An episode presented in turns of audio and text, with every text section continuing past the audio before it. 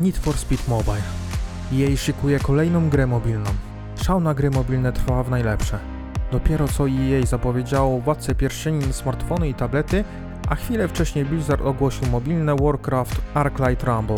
Z kolei dziś do sieci wyciekło nagranie ukazujące nową mobilną odsłonę Need for Speed, która nie została jeszcze oficjalnie zapowiedziana. W obliczu obecnej sytuacji Electronic Arts raczej nie będzie zbyt długo zwlekać z pełnoprawną zapowiedzią. Jak na standardy mobilne produkcja prezentuje się rewelacyjnie. Grafika cieszy oko, a rozgrywka wydaje się bardzo przyjemna. NFS Mobile rzekomo powstaje na silniku Unreal Engine 4, a sama gra ma zostać udostępniona w modelu free-to-play. Mówiąc prościej, będzie całkowicie darmowa, ale twórcy zaimplementują też opcjonalne mikropłatności. Dokładna data premiery gry nie jest jeszcze znana, ale według plotek ma ona trafić na rynek jeszcze w 2022 roku. Rzecz jasna, nazwa mobilnego Need for Speeda także nie jest jeszcze znana, mimo że my określamy go jako Need for Speed Mobile. To Electronic Arts może zdecydować się na inny tytuł. Pod koniec warto przypomnieć, że ostatnim pełnoprawnym NFS-em na smartfony i tablety był No Limits. Od jego debiutu minęło już ponad 6 lat, więc powiew świeżości zdecydowanie się przyda. Resident Evil Village to najszybciej sprzedająca się gra z serii. Świetna sprzedaż Resident Evil Village to nie jedyny sukces Capcomu. Firma ma za sobą piąty rok z rekordowymi wynikami finansowymi. Nie tylko EA i Ubisoft chwalą się sukcesami swoich marek, a także firma Capcom ma powody do zadowolenia po kolejnym roku fiskalnym. Resident Evil Village to najszybciej sprzedająca się odsłona z serii. Między innymi dzięki niej 2021 rok był najzyskowniejszym w historii japońskiego wydawcy.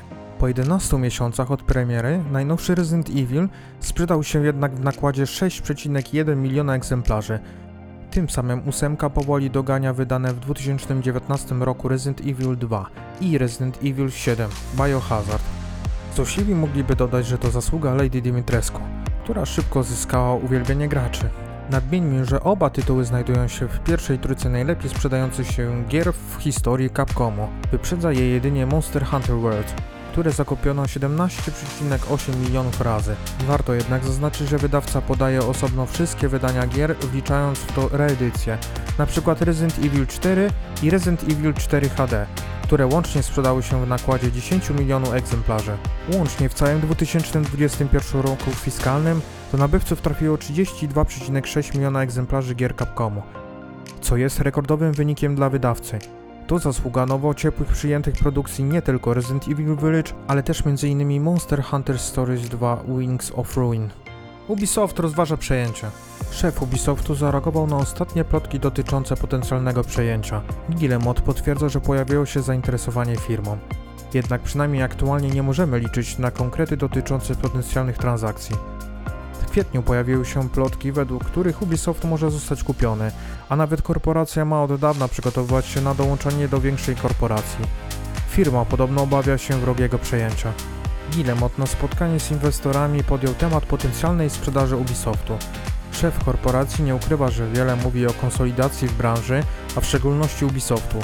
Firma jednak nie zamierza się śpieszyć, ponieważ nadal może pozostać niezależnym deweloperem oraz wydawcą.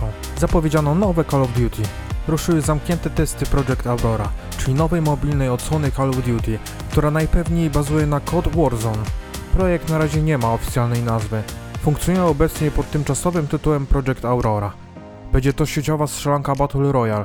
Praktycznie pewne jest, że wykorzysta model darmowy z mikropłatnościami. Twórcy poskąpili konkretów odnośnie zawartości Project Aurora, ale wszyscy spodziewają się, że będzie to mobilne wcielenie Call of Duty Warzone. Na razie autorzy nie są gotowi zdradzić planowanej daty premiery. Pomimo tak skromnych informacji, gra jest już na dosyć zaawansowanym etapie produkcji. Jej istnienie ujawniono bowiem w celu poinformowania o starcie testów wersji alfa. Mają one charakter zamknięty i nie ma możliwości zgłoszenia chęci udziału w nich. Zapowiedź gry mimo wszystko powinna ucieszyć wielu fanów. Wydane kilka lat temu Call of Duty Mobile okazało się wielkim przebojem. Firma Activision niedawno pochwaliła się, że produkcję pobrano już ponad 650 milionów razy. Tylko w ubiegłym roku przychody z produkcji przekroczyły miliard dolarów. Project Aurora najpewniej również okaże się sporym hitem. Osobiście smutno mi jednak, że w obecnych realiach rynkowych nie mamy już raczej co liczyć na projekty pokroju udanego 9 lat temu Call of Duty Strike Team. Ten podobny spin-off nie tylko oferował rozbudowaną fabułę, ale również świetną rozgrywkę, gdyż łączył elementy gatunku FPS ze strategią, pozwalając nam wydawać rozkazy całemu oddziałowi w trybie taktycznym, ukazując akcje z kamery drona. Dzisiaj takie pomysły raczej nie mają szans na realizację. Wielkie dzięki za uwagę, zapraszam do oglądania innych naszych materiałów. Wszystkie linki do artykułów znajdziecie w opisie. Dzięki wielkie.